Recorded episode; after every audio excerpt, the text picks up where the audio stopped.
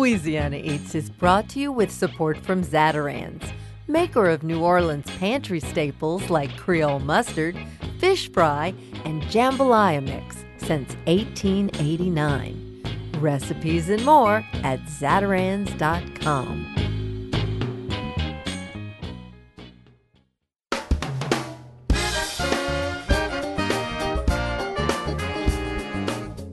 From our studios in the Southern Food and Beverage Museum in New Orleans, this is Louisiana Eats. I'm Poppy Tooker.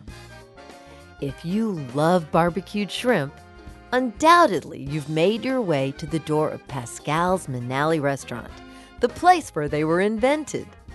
Over the last year, I've spent a tremendous amount of time at Manale's, gathering recipes and culinary history for my latest book, The Pascal's Manale Cookbook.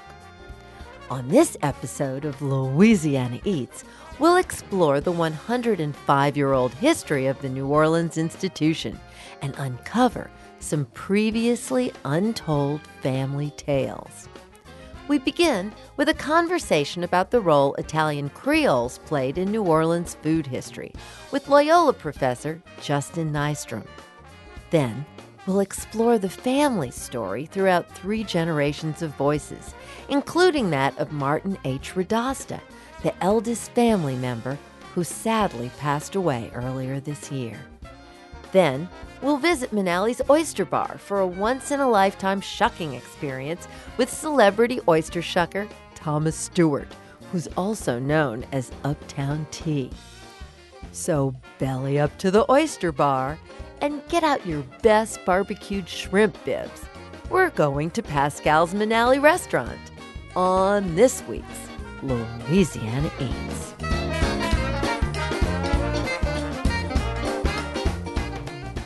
My name is Justin Nystrom. I'm an associate professor of history at Loyola University, New Orleans. There, I also direct the Center for the Study in New Orleans. Most recently, I'm the author of Creole Italian Sicilian Immigrants and the Shaping of New Orleans Food Culture. Though the major tidal wave of Italian immigration to New Orleans occurred over a century ago, the Sicilian influence on our local foodways can still be found across the city. From the legendary Italian sausages at Terranova's supermarket to the traditional Creole Italian menu at Pascal's Manale. Loyola professor Justin Nystrom left nothing out in his exhaustive research, which covers the first wave of urban Ustesi immigrants in the 1830s, as well as the second wave of rural Sicilians who arrived 50 years later. These new New Orleanians made their mark on the French Quarter, creating the sandwich we know as the muffaletta, among many other delicious things. I invited Justin to sit down in our studio and share some highlights from his discoveries. To begin, I asked him to illuminate that elusive term, Creole. We use Creole so much in, in a way that it almost loses meaning. And I like the idea of things having some value. And, you know, maybe we need to rethink putting Creole on everything uh, if we're going to make Creole mean anything in the future. You know, we're almost saving Creole by not using it. You also put it forward as um, in this exceptionalism theory as um, sort of a, a standalone thing that we are falsely proud of. Uh, I think we're we're probably rightly proud of, but it's it's false to say it's all that we are. You know, um, we work so hard at marketing Creole to our many visitors every year, and it, you know why why not? It's very interesting. We're talking about the Creoles; they're an interesting people. Uh, Creole cuisine, uh, the culture, the literature. Uh, but the Creoles are very good at promoting their own their own culture to other people, and we ran with it. And so I use Creole Italian in the book in an ironic sense, because one of the ways I think Creole has been used or misused is a marketing ploy. In that if something's worthwhile that we want people to hear about, we just tack Creole onto it. Uh, I was joking earlier, it's sort of like artisan. Uh, you know, McDonald's has artisan sandwiches. What the hell does that mean? you know? And so if we want people to pay attention, we put a term that has some sort of cachet and we you know, tell people.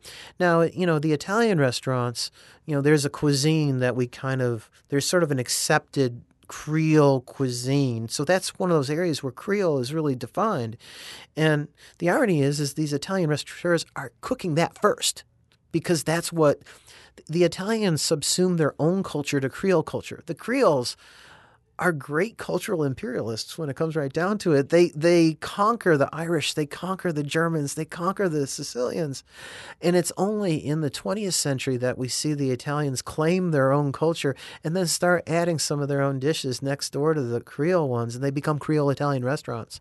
What are some of the missing pieces of that Italian culture that existed in the French Quarter visually that we couldn't possibly see today? You know, if you stood at the intersection of Chartres and St. Philip, which is really the gravitational center of what was once the Sicilian French Quarter, and you started walking up those, you know, 600 and 700 blocks of St. Philip Street, that in 1920, if you did that, the voices in the street you would hear would be Italian ones. Uh, over 80% of the people living on that street had descended directly from Italy, mostly Sicily, of course, and their ch- were their children who were born here and who were young at that time. And Montalbano's delicatessen, of course, is in that block.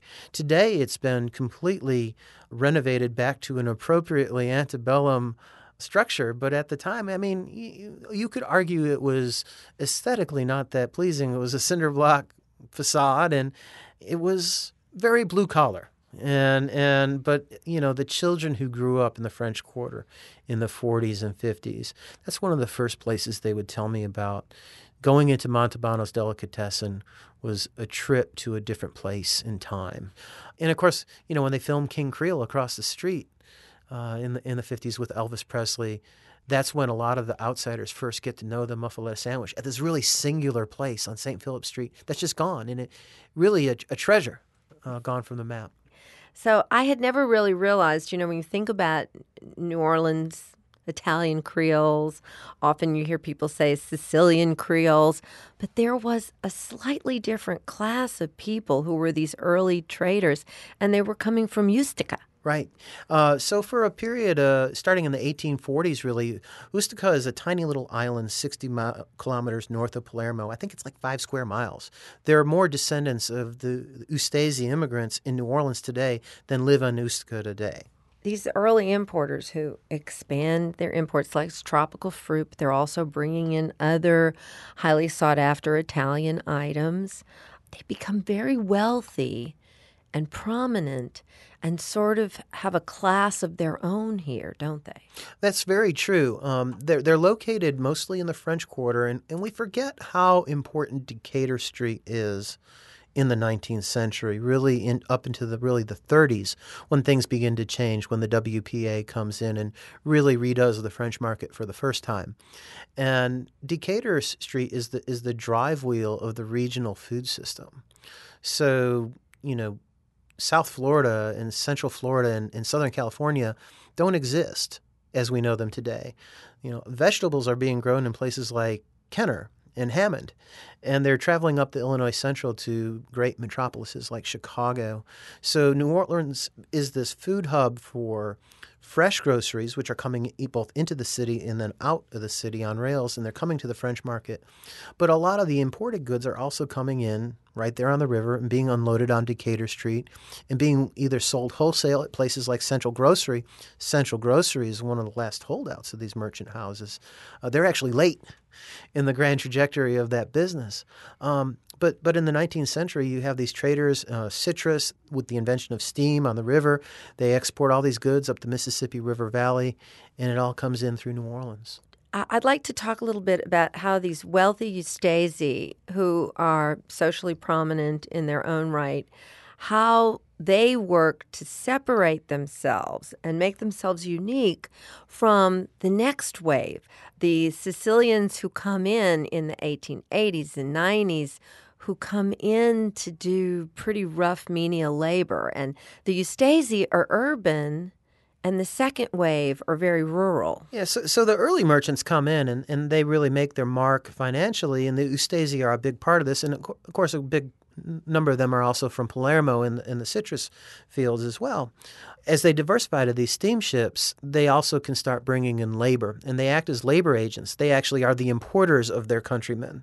And uh, in the late 19th century, of course, there's a lot of turmoil in the labor market, and the planters, uh, feeling that uh, black labor will not put up with their abuse, perhaps Sicilian labor will, they're equally incorrect. Um, but for a while, you have men who will actually commute back and forth seasonally on the citrus fleet. It's that inexpensive. And they'll come and work during the harvest season and then go back. A statement on how hard it was in Sicily as well. Um, but over time, they start to stay and build a life here in America. And the vast majority of them work and work very hard labor camps, levees, logging, all that, truck farming.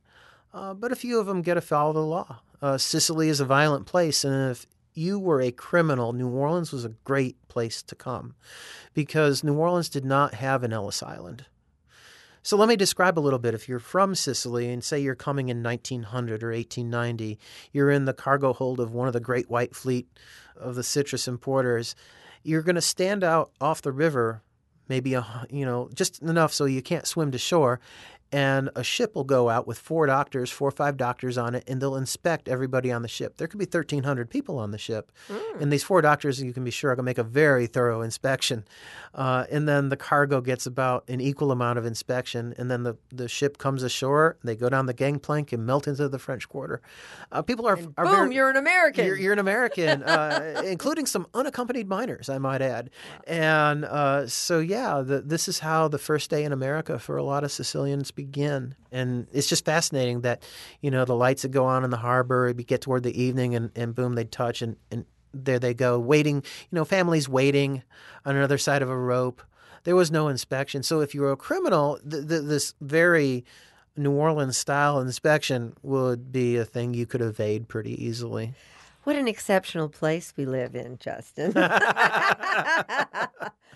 you cite Manale's and, and Mosca's as being two of the survivors, as perhaps the two survivors of that era. And Manale's, what an amazing place it is that it still is there.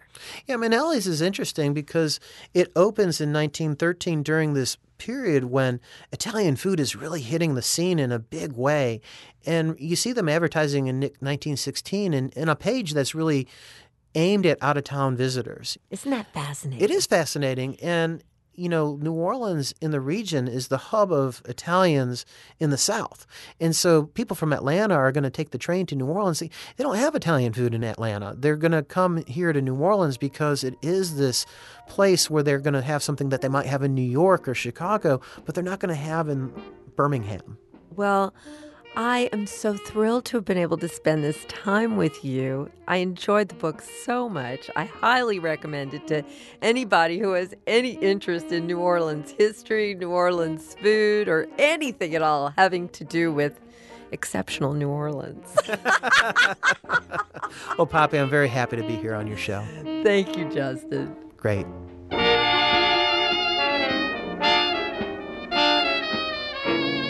That was Justin Nystrom, Associate Professor of History at Loyola University.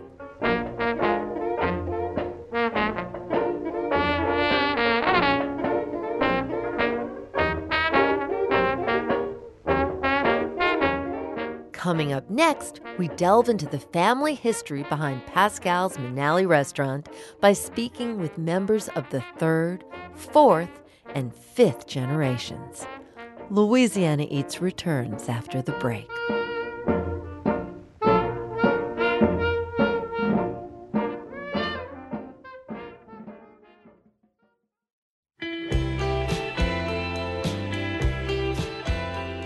I'm Poppy Tooker, and you're listening to Louisiana Eats, edible content for Louisiana food lovers. Louisiana Eats is brought to you with major support from Rouse's Markets, from Camellia Brand, Beans Done Right, a New Orleans tradition since 1923, and from Ralph Brennan's Redfish Grill, home of the award winning barbecue oyster poor boy and nine varieties of fresh Gulf fish caught and served daily. Lunch, dinner, and private events at 115 Bourbon Street in the French Quarter.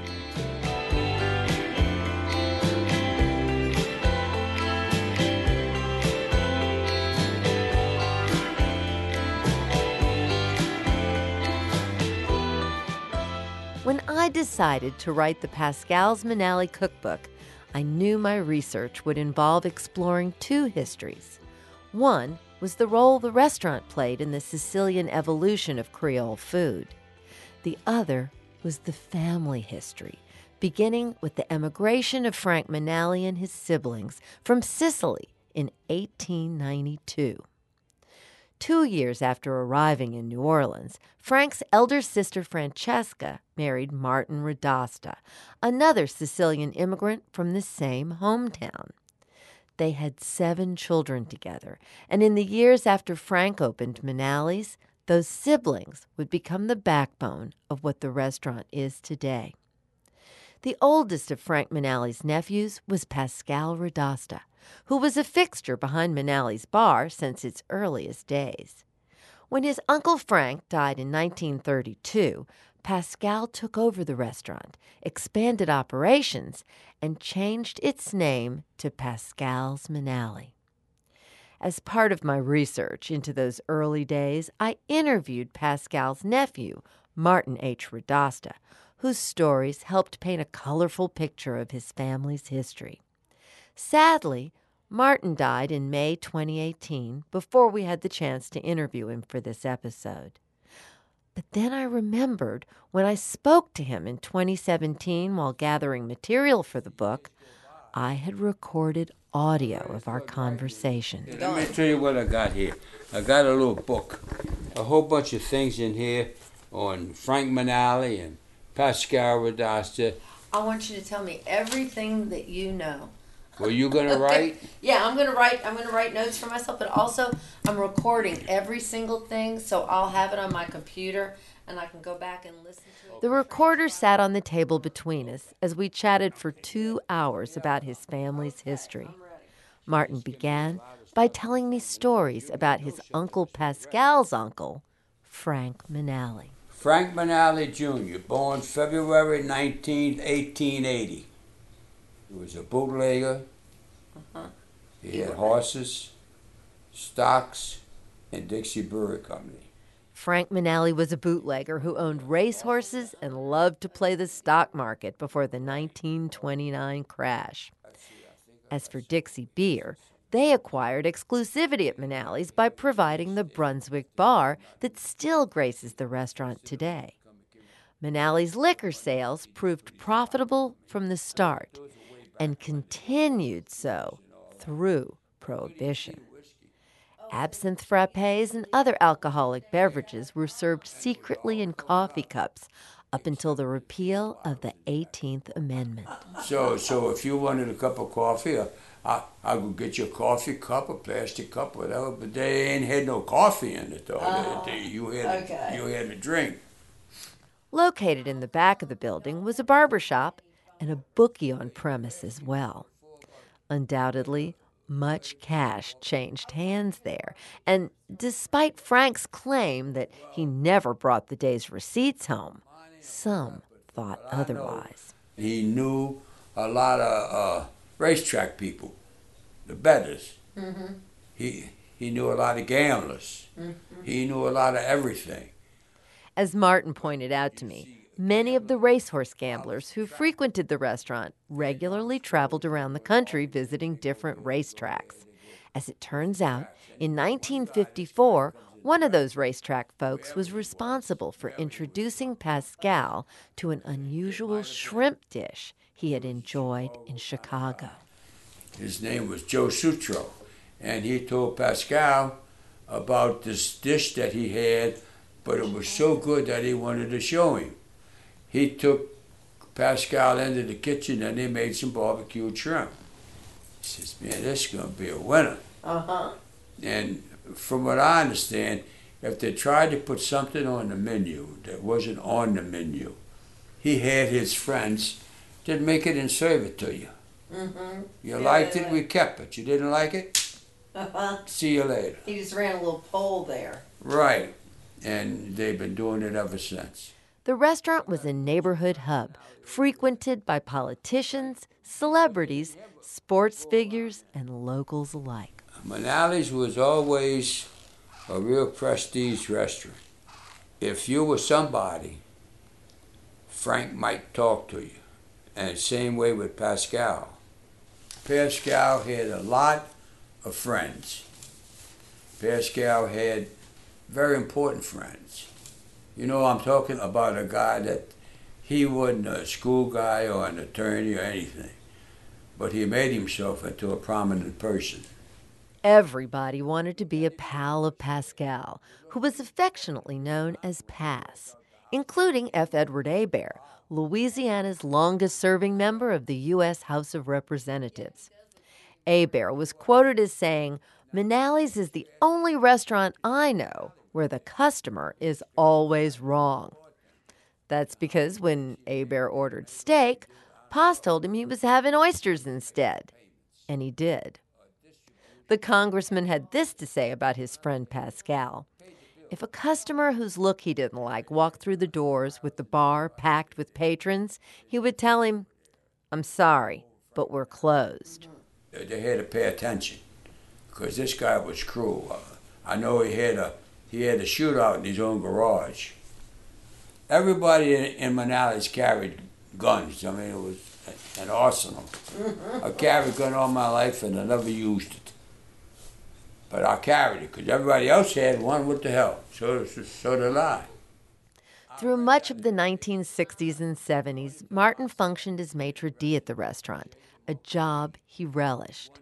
Most nights, the bar was packed with hungry guests waiting to be called for an open table. Martin remembered using the loudspeaker to call guests to their table. I used to have more fun with that mic. You know, when you're at the mic and everybody's out there and everybody's talking and talking, and the crowd gets to be noisier and noisier. And every now and then I'd go to the mic and I'd say, paging. But I wouldn't say nothing else. So everybody else would shut up.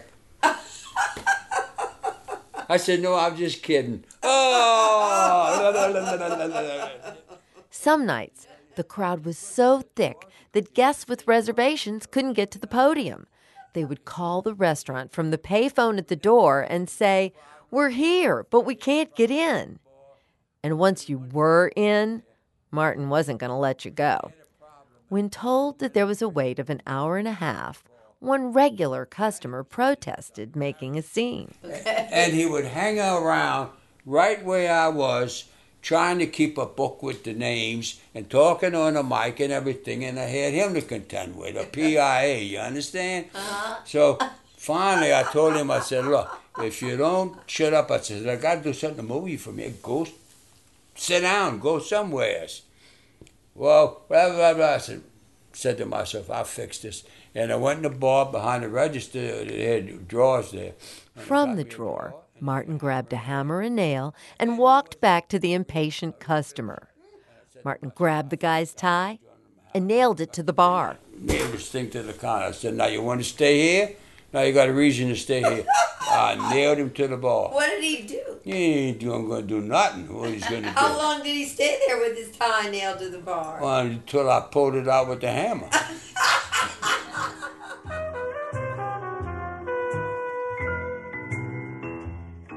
That was the late Martin H. Radasta speaking to me in 2017. If you're interested in hearing more stories like this one from Manale's early days, you'll find them between the pages of the Pascal's Manale Cookbook.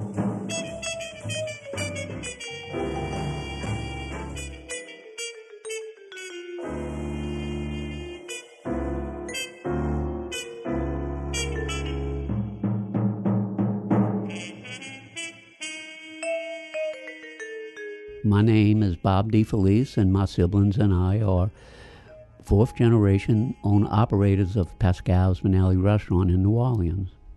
We now move from the third to the fourth generation at Pascal's Manale. After Pascal Radasta died of a heart attack in his office at the restaurant in 1958, Manale's continued to be a family affair. All of his children were involved at one time or another. In 1988, Virginia DeFelice, Pascal's youngest daughter, and her family purchased the restaurant from her sister Frances. Bob DeFelice is Virginia's son and Pascal's grandson. One of the interesting things about your family is that although the original was Manale, and then your grandfather's last name was Radasta, your mother and your aunt Ranry, they married brothers. Tell us about how the DeFelice name comes in and the life that you all had that really wasn't a city life. No, it wasn't at all. Actually, my Uncle Steve, who married my mom's sister, Frances, my Uncle Steve and my father had a business in Myrtle Grove called Myrtle Grove Packing Company, and it was a huge facility that specialized mostly in canning seafood, but they would can anything. We even had they had a, a line of fig preserve called DeFelice's Delight that they canned and sold in the stores uh, here. But my mom grew up on Louisiana Avenue Parkway, which was one of the ritzy places of, at the time.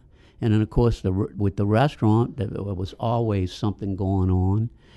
My dad, on the other hand, where they grew up, I mean, not that they was starving or anything, but it was lean time. My dad was born in a little shotgun house on uh, LA 308 in Cutoff, Louisiana, on Bayou Lafourche. And then when my mom married my dad, which was in, I want to say 48, 1948, having the factory, the, the Myrtle Grove Packing Company, we call it the factory, Myrtle Grove Packing Company, which they started that business in 1950 they moved to Myrtle Grove. So my mom went from, you know, the ritzy part of the city to being in the middle of nowhere with the mosquitoes and the lizards and the snakes and the spiders and the alligators and everything else. And she's definitely afraid of spiders for sure. So uh, yeah, it was it was a big difference. One of the great treats of coming here is having a chance to look at all the pictures that go from floor to ceiling of famous athletes, famous musicians, famous actors and actresses. Tell us a little bit about the celebrity side of Pascal's Manale. Well, I guess at, in the early years, how Pascal's Manale became popular, or Manale restaurant became popular, was when folks would have out of town guests come in, they would bring them here to get away from the hustle and bustle of downtown and the French Quarter and downtown and, and all of that. And that's how we kind of became very popular. So over the years, the celebrities found out about where we were and started coming, and I guess word got out because you look at the uh, book that Pascal started and some of the names that are in there, and, and I know it's in the book, but it's just incredible the people that came through here that everybody would know uh, celebrities from, from all over the world, really, and uh, sports figures from probably all over the world. You all are managing to entice a third generation of Mannings because I hear Archie comes here with his grandchildren all the time. That is correct. They're, they're in here fairly often, and that's pretty exciting to have the third generation of the Mannings coming in. But, you know, we have in some cases, fourth and fifth generation, that families that have been coming here since the beginning that are coming today. It's incredible. One one night we had four generations in one of the private rooms, in that private room. Four generations of family in that room. Our customers, they're the best. And they're loyal, and they come week in and week out. Some of them come, you know, multiple times during the week, or once a month you know it, that's the backbone of this business is our regular customers and the, them being faithful to us even when you know the times that we've had some hard times like katrina and and then we had the oil spill and then we had almost four years of napoleon avenue being torn up for some subsurface drainage work. And you could hardly even get here. And we still had people that made the effort to come here. So it, it, we have special customers, And there's a bunch of them, and I don't want to name any names because we would be here for hours.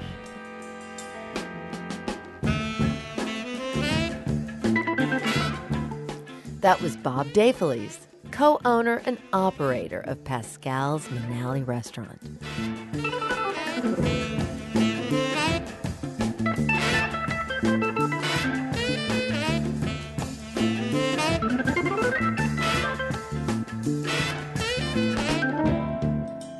My name is Rachel DeFelice, and I am a member of the fifth generation of Pascal's Manale.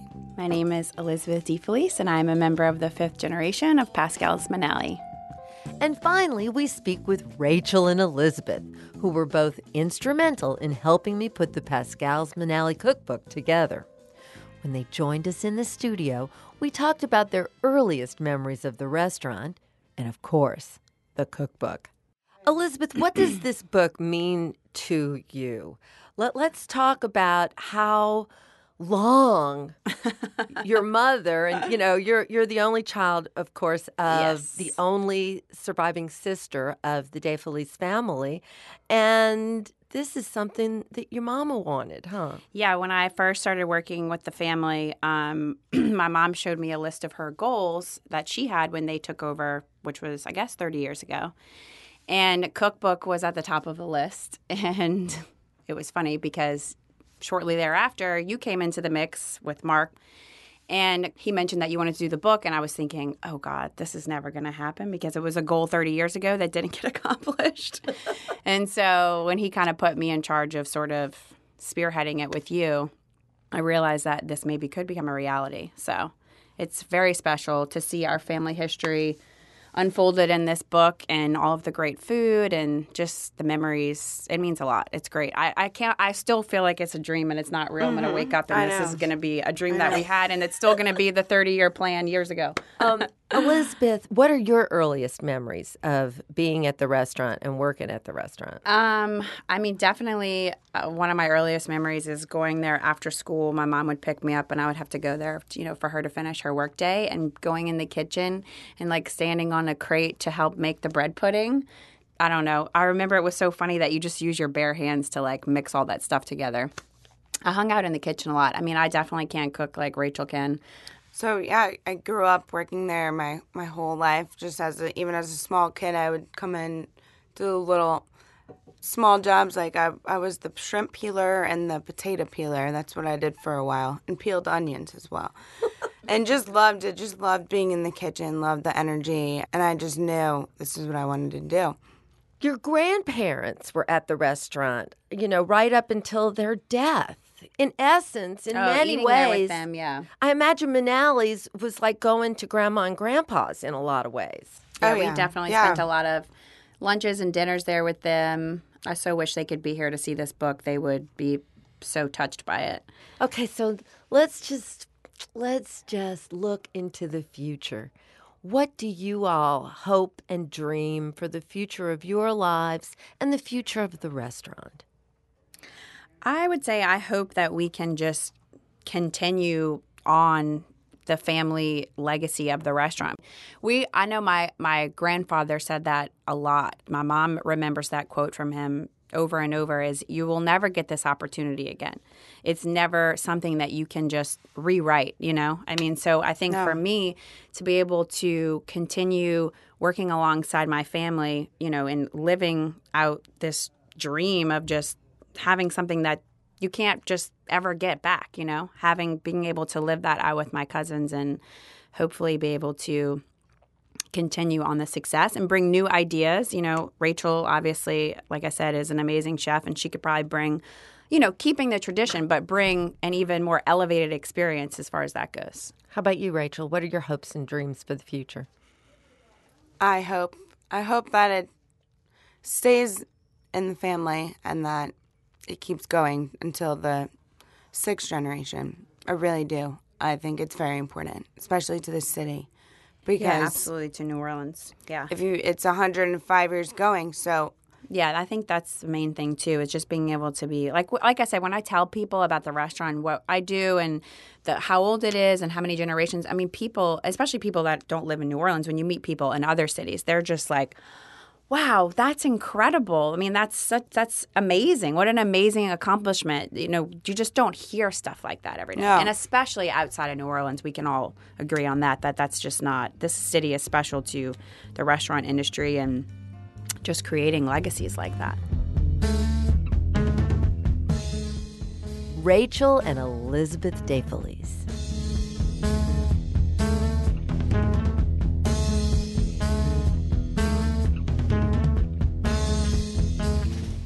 Which of Louisiana's important political characters makes an appearance in both the Tujague's Restaurant Cookbook and the Pascal's Manale book? Stay tuned, and we'll answer that question when we come right back.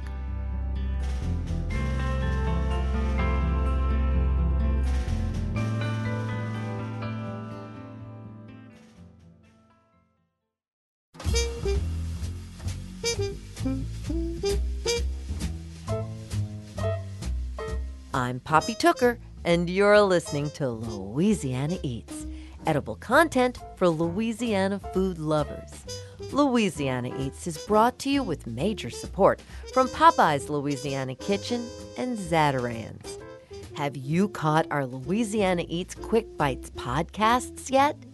We've just posted the second episode of my travels in search of the winning Ora King salmon dish. Over this series of three podcasts, we travel to Austin, Texas, Brooklyn, New York, and Los Angeles, California. Just go to poppytooker.com and click on the Quick Bites podcast link to find those podcasts and more. And stay tuned for an upcoming episode of Louisiana Eats, where we'll reveal which chef wins the big prize in New Zealand. And now, back to Louisiana Eats.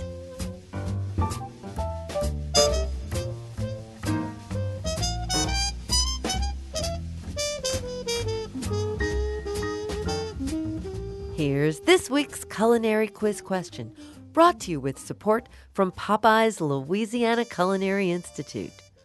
Which of Louisiana's most important political characters makes an appearance in both the Tujague's Restaurant Cookbook and the Pascal's Manale book? It's F. Edward Hebert, Louisiana's longest serving congressman. F. Edward Hebert was a great friend of Pascal's and, in fact, credited him with Hebert's political success. He inscribed the guest book there. It all began at Manale's with Pascal. Needless to say, you can find photos of F. Edward Hebert and his buddy Pass throughout the Manale's book. But you can also find F. Edward Hebert in the Tujague's book, too. Those Louisiana politicians really no good food. I'm Poppy Tooker, and you're listening to Louisiana Eats.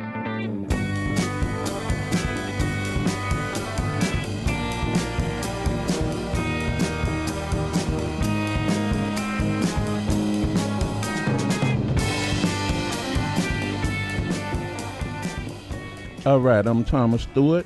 Some people call me Uptown T, and we have Pascal Manale's restaurant. New Orleans walks to the beat of a different drummer. That's evident in everything we do, including hospitality.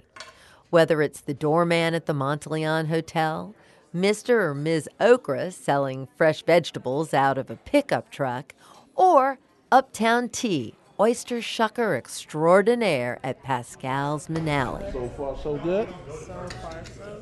You are guaranteed to get some friendly banter and great service from him at the oyster bar there, along with some delicious oysters.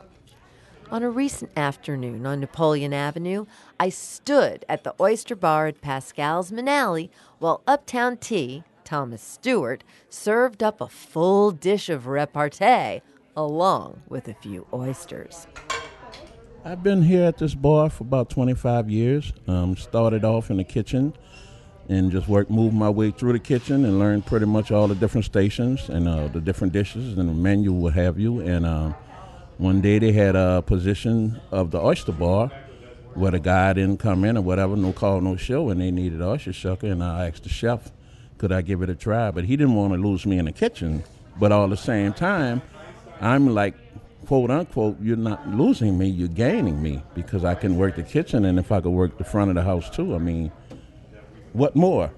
Before you became the oyster shucker, you started off as dishwasher here in the dish room, and it was 10 years in the kitchen before we got to meet you out front. Yes, that is correct because I just wanted something different. Get a little warm in that kitchen, and I could take the heat. You know, if you can't take the heat, stay out the kitchen. I couldn't stay out the kitchen, but I just wanted to learn something different. I found, when I found out that I can become a people's person, I decided to work my way through it. So, chef, one time he gave me a chance at it, and I walked up to him and said, uh, "Hey, man, I see I have a." Uh, application I want to put in for Oyster Shuck. I see the ad in the paper, but I'm working here, okay? And uh, he was like, I guess he was fascinated by that for me to say that. And he gave me a chance, and I worked the kitchen during lunchtime. And when I didn't have anything in the back to do and they needed an oyster sucker, I'd come up front and tap on some oysters. And then as time progressed, and he saw what I can do by proving myself and showing him what I can do, here I am, 25, 26 years later, and I'm still knocking at the door saying my feet is on the ground, they're sunk into the soil. I'm established now, and I enjoy what I do, and I'm constantly do it until I just can't do it anymore. Well, here comes the moment we all wait for. Here at Pascal Manale's, when somebody comes up with a chip. I, I, I've come with my chip.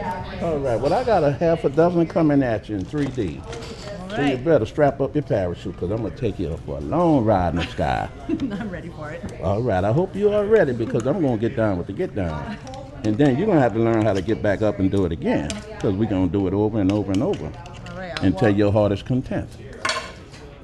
You know, Thomas, I just love that. This must be a first time Manale's oyster eater because she was surprised by the fact that you were flipping that oyster right up on the marble bar for her. Yes, yes. Some people get fascinated by that because they never stood at an oyster bar and eat oysters. They always sat down.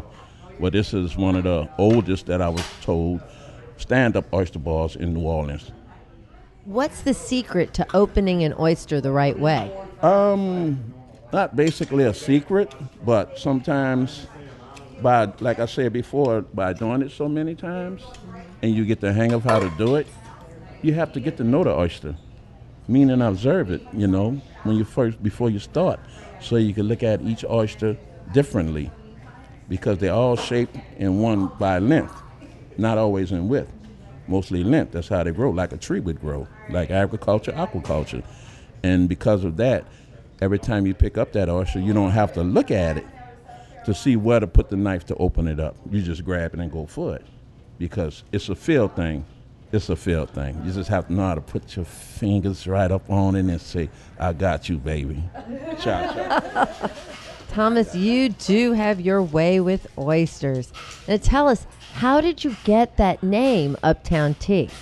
Well, first of all, I'm from uptown. I live uptown New Orleans practically all my born days. And my little customers come in and come in and they always saying tea, saying tea, tea. That's what they call me instead of timer because they can't remember tea. So one of my little customers that used to come in and he always say uptown, uptown. Then I said, then I picked up on it. And then when people ask me my name, I give them my little phrase of who I am by not a chant, not rap, not singing, but it's just in a jiving way of speaking.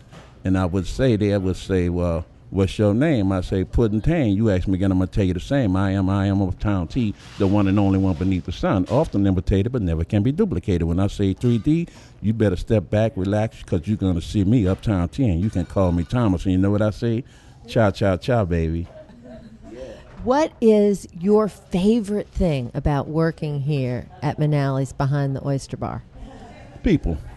People. I would say people, other than just liking the shuck oysters. It's, it's an intense job. Get rough sometimes. You have a bunch of folks that you're trying to feed all that, not at one time, but trying to accommodate everyone. So by being, when it's like that, you're on a good move. So I have to have a way of having the people comfortable while I'm serving them because I'm serving more than just one person and I only can open one oyster at a time. So I get into the groove of the people by feeling their vibes. If their vibes are groovy, then I pick up on it, take that spoonful of sugar, add it to my tea, stir it up, taste it, and I make it so sweet. Now, not everybody knows this, but I do. On Mondays here, when they serve red beans and rice, Yes. you're cooking the red beans and rice. I would not call myself the red bean king, but I can cook a pretty mean pot of red beans that folks would enjoy. You cook with love, you cook with flavor. I just do it simply, you know, like Mama used to cook. When Mama used to cook the food and make her red beans, she did it simple, plain simple, but yet good. And that's the key, the goodness. And the goodness have to come from your heart, which is called love. L O V E, baby. I didn't know you was famous Uptown T. She like chocolate on top of cherry. That's so sweet. I created a lot of friends by just standing behind this oyster bar, by just being who I am, you know, and I try to stay humble or keep myself humble so I can have people to come back and not just see me, but for this establishment and all of the family. The oyster bar is, of course, right here across from the door. So, in essence, you're kind of the front door here at Manale's. Um, pretty much, yeah. And I actually, believe it or not, I, I consider what you're saying on that because I have the little elderly ladies that's been coming in forever and ever and how long, and they walk through that door sometimes and they happen to look over here at the oyster bar and they'll look for me. And if I'm not up here, I could be in the kitchen or something. Then when I come up here, they're eating, and when they leave, they'll look at me and say, "Now where you've been? Why you wasn't up here at the oyster bar when I came in?" Because I make them smile. Not really make them smile, but I created a pattern for them to smile by greeting them. And if it's a little elderly lady, they'll say, "Hey, girlfriend, how you doing?" yeah, I have this one particular lady, if you don't mind, comes in with her husband. And every time she walks through that door, I say, "Hey, girlfriend." She say, "Hey, boyfriend." And she walks up to the bar and kiss me on the cheek.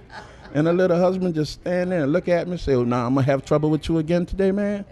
I'm like, "No, I'm just keeping it live for you and myself, cause I don't want her to beat me up, and I definitely don't want you to hurt me. So I'm gonna keep her smiling, so you can smile." And he say, "Okay, I'm gonna take that one and go with it." But yeah, that's the kind of fun I have. Well, Thomas, thank you for this. Thank you for being the front door here and for all of the many delicious oysters that you have opened for me here at the bar at Pascal's Manale. Thank you, Thomas. And you're so very welcome, and I hope to see you again sometime. And you bring that sunshine with you every time you come, okay? Even if it's raining. Cha cha cha, baby. Thomas Stewart of Pascal's Manale. Ciao, ciao, ciao, baby.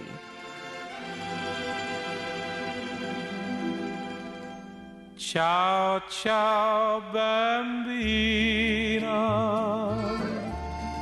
un bacio ancora e poi per sempre.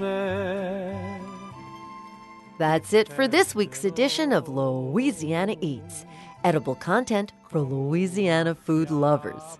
Have you visited poppytooker.com lately? That's where you can hear our new Quick Bites podcasts and also order a personalized copy of my new book, the just released Pascal's Manale Cookbook. You'll find a full list of personal appearances and scheduled signings on the website, too, as well as directions for how to find us.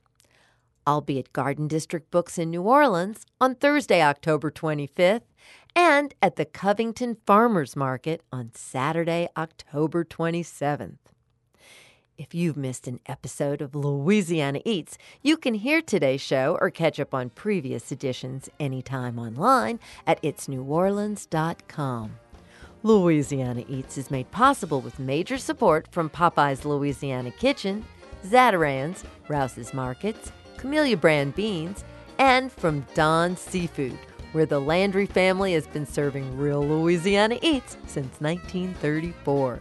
Visit Don's Seafood at one of their six southern Louisiana locations.